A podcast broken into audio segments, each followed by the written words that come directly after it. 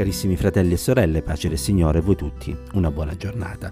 Oggi è 9 aprile e con l'aiuto del Signore leggiamo nel libro del profeta Giona, al capitolo 1, leggeremo il verso 2, eh, dove è scritto, ed è Dio che parla, alzati, va a Ninive, la grande città, e proclama contro di lei che la malvagità loro è salita fino a me. C'è un comandamento da parte del Signore che ha uno scopo, cioè spingere i niniviti a ravvedersi, perché altrimenti l'ira di Dio si sarebbe manifestata su quegli uomini e su quelle donne.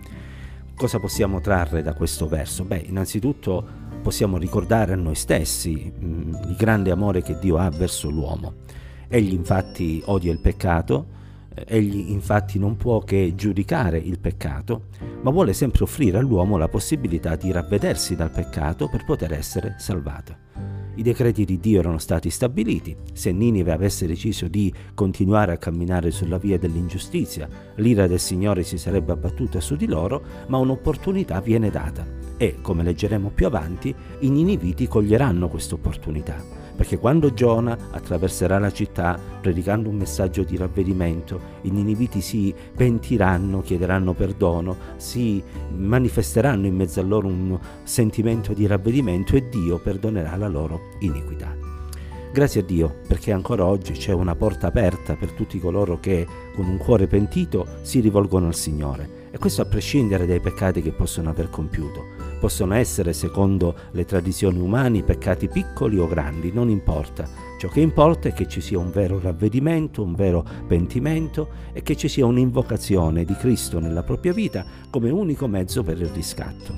Provare a coprire i peccati con le proprie buone azioni, pensare che in fin dei conti non siamo peggiori degli altri quindi Dio non ci farà eh, alcun male o non esprimerà contro di noi nessun giudizio, significa soltanto illudere noi stessi e risvegliarci dopo oh, la morte davanti al trono di Dio per essere scaraventati nello stagno ardente di zolfo e di fuoco. Dio ci dia grazia quando pecchiamo di pentirci e di ravvederci e di ricordarci che il sangue di Gesù Cristo ci lava e ci purifica da ogni peccato. Un comandamento quindi che è finalizzato a eh, portare una sorta di risveglio nelle coscienze dei niniviti e che viene affidato a Giona, che poi nel corso della storia si dimostra essere un profeta eh, con dei sentimenti non proprio nobili, tant'è che Giona ehm, non sarà felice del ravvedimento eh, dei niniviti, anzi addirittura un po' se la prenderà con Dio. E questo ci ricorda che gli strumenti di cui Dio si serve sono sempre degli strumenti fragili e che l- ognuno di noi si deve disporre a servire il Signore al di là di quelli che sono i propri limiti e ognuno di noi deve amare il Signore al di là della fragilità, ripeto, degli strumenti di cui Lui si serve. Ognuno di noi poi un giorno renderà conto davanti a Dio. Giona, dinanzi all'invito del Signore, prima deciderà di prendere una nave e andare nella direzione opposta. Poi, appunto, dopo aver predicato, oh, si rattristerà per la salvezza dei niniviti. Che Dio ci dia un cuore che invece ascolta la voce di Dio e non va in una direzione opposta e ci dia un cuore che si rallegra per la salvezza di ogni uomo, di ogni donna, anche dei peggiori di questa terra. Perché se è vero che Dio abita nei nostri cuori e se è vero che abbiamo la mente di Cristo, allora non possiamo che provare gli stessi sentimenti, gli stessi desideri e non possiamo che rallegrarci dinanzi a un uomo, una donna, ripeto, anche il peggiore di questa terra, che decidono di ravvedersi e decidono di amare il Signore. Terza cosa, e che abbiamo poc'anzi accennato, è il fatto che Giona in un certo qual modo cercherà di evitare di andare ai Niniviti. E qui ci dobbiamo ricordare che per quanti siamo stati salvati per mezzo oh, della fede in Cristo Gesù, oh, c'è una chiamata che ci è stata rivolta da parte di Cristo prima di ascendere al cielo. Andate per tutto il mondo, il mondo scusate, andate ai Niniviti, predicate il messaggio del ravvedimento, dite alle genti, in altre parole, che il peccato sta per essere giudicato, ma che c'è una speranza, anzi una certezza di salvezza nella croce di Cristo Gesù.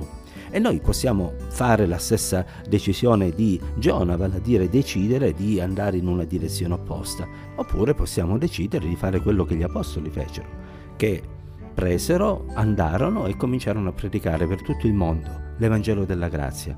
Un messaggio semplice, ma anche molto chiaro nello stesso tempo, non fondato su filosofie o speculazioni umane, ma unto dallo Spirito Santo, un messaggio che ha portato salvezza nella vita di quanti eh, lo hanno accettato e lo hanno ricevuto, esattamente come avvenne a Ninive, un messaggio che ancora oggi può portare salvezza. E grazie a Dio per come il Signore sta operando in molte nazioni, e questo ci deve incoraggiare, ci deve dare fiducia per continuare a predicare l'Evangelo, non altro, oh, per poter continuare a parlare di Cristo e della vita eterna che Lui offre, perché cari, solo questo può salvare l'uomo. Paolo infatti dirà io non mi vergogno dell'Evangelo perché esso, l'Evangelo, è la potenza di Dio per la salvezza di chiunque crede.